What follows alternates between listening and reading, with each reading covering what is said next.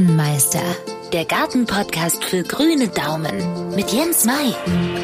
Wie schaffen Sie in Ihrem Garten mit einfachsten Mitteln und ohne groß ins Portemonnaie zu greifen, Lebensraum für Bewohner, über die sich viele freuen, wenn sie Dauergäste werden?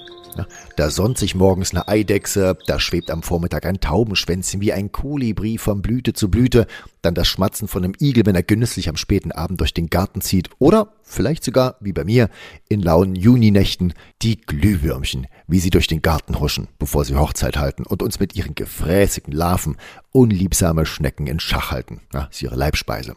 Wo vorher nichts von dem war, zaubern sie mehr Leben in ihr grünes Idyll.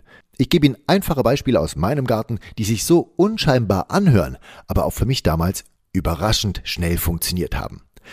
Die oberste Regel, Wildtiere, Nützlinge, werden durch ihre Einladung angezogen. Also das, was sie wem in ihrem Garten anbieten. Je attraktiver diese Einladung gemacht ist, oder anders, je schlimmer es bei ihren Nachbarn rundrum aussieht, desto schneller haben sie die ersten neun Gäste.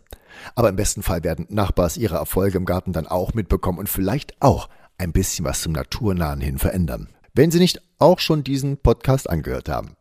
Ich bin Jens May, freue mich, dass Sie mir zuhören und danke jetzt schon mal. Fangen wir an mit Erfahrungen aus meinem Garten. Das Einfachste, um schon viel zu bewegen, kann der Rasenmäher nicht ein kleines Stückchen auslassen? Ob am Rand von Hecken oder einfach ein Oval an einer Stelle, wo es Sie nicht stört? Einmal im Hochsommer abgeschnitten und vielleicht nochmal im Herbst fertig. Dadurch schaffen sie Rückzugsorte, nicht nur für Insekten, neue Nahrungsquelle und werden vielleicht auch staunen, wie meine Nachbarin Kerstin, als sie ihr Mann dann doch davon überzeugen konnte, ein paar Quadratmeter Rasen wie bei mir einfach mal stehen zu lassen. Noch im gleichen Jahr der stolze Blick im Mai. Margeriten, roter, weißer Klee, Glockenblumen, vergiss mal nicht Kamille, also eine bunte Vielfalt, die ihr einfach zugeflogen ist oder schon immer da war, nur halt keine Chance hatte. Also wie ein Magnet ziehen diese kleinen Oasen im Rasen neue Besucher an und schaffen so neuen Lebensraum ohne großen Aufwand. Im Gegenteil, sie sparen sich die Arbeit beim Rasenmähen. Der nächste Tipp oder vielleicht, ich sag mal, Gedankenanstoß, ein Steinhaufen oder eine kleine Steinmauer. Das muss gar nicht viel sein. Beispiel von mir, immer wenn ich im Garten beim Pflanzen oder Neugestalten Steine in der Erde finde, immer sammeln, egal welche Größe. Platz hatte ich gefühlt keinen mehr für eine Steinmauer, aber dann habe ich doch ein sonniges Fleckchen am Gartenzaun entdeckt, wo jetzt einen halben Meter hoch und vielleicht so na, zwei Meter lang eine lose Steinmauer entstanden ist, die immer weiter wachsen kann, immer wenn ich neue Steine finde. Als ich den Garten damals übernommen hatte, wurde mir von der älteren Besitzerin gesagt, oh, hier gibt's keine Eidechsen, auch weil das Klima zu rau und der Boden zu nass ist. Von wegen. Es hat nicht mal zwei Jahre gedauert, als ich an einem heißen Juninachmittag mit der Gießkanne zu meinem frisch gesetzten Apfelbaum an den Steinen vorbeilief, da huschte vor mir tatsächlich eine stattliche Eidechse über die Füße. Und die sah zu, dass sie in ihr schützendes Zuhause kam. Ich konnte sie ein paar Tage später nochmal beobachten. Es ist eine Mauereidechse. Und das hat mich so glücklich gemacht und hat auch gezeigt, das Sammeln der Steine hat sich gelohnt. Vielleicht finden Sie ja auch ein sonniges Plätzchen für ein paar Steine selbst zu einem Haufen aufgetürmt, wie sie möchten.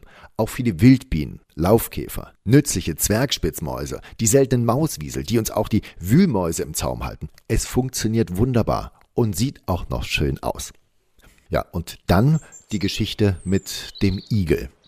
Ich wohne am Thüringer Wald in der Nähe von Eisenach und in meiner Umgebung ist eine spätabendliche Begegnung mit einem Uhu keine Seltenheit ja, wenn er lautlos, aber riesig auf Nahrungssuche dann auch schon mal über meinen Garten fliegt.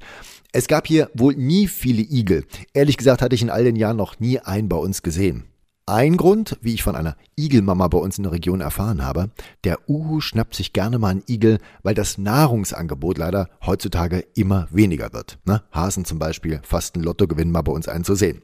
Jedenfalls, als ich das Grundstück vor fünf Jahren übernommen hatte, war außer Rasen, ein paar spärlichen Obstbäumen umrahmt von einer vor sich hin vegetierenden Thuja-Hecke nichts Belebendes da. Also, selbst wenn mal ein Igel vorbeigekommen wäre, ich glaube, der wäre weitergelaufen.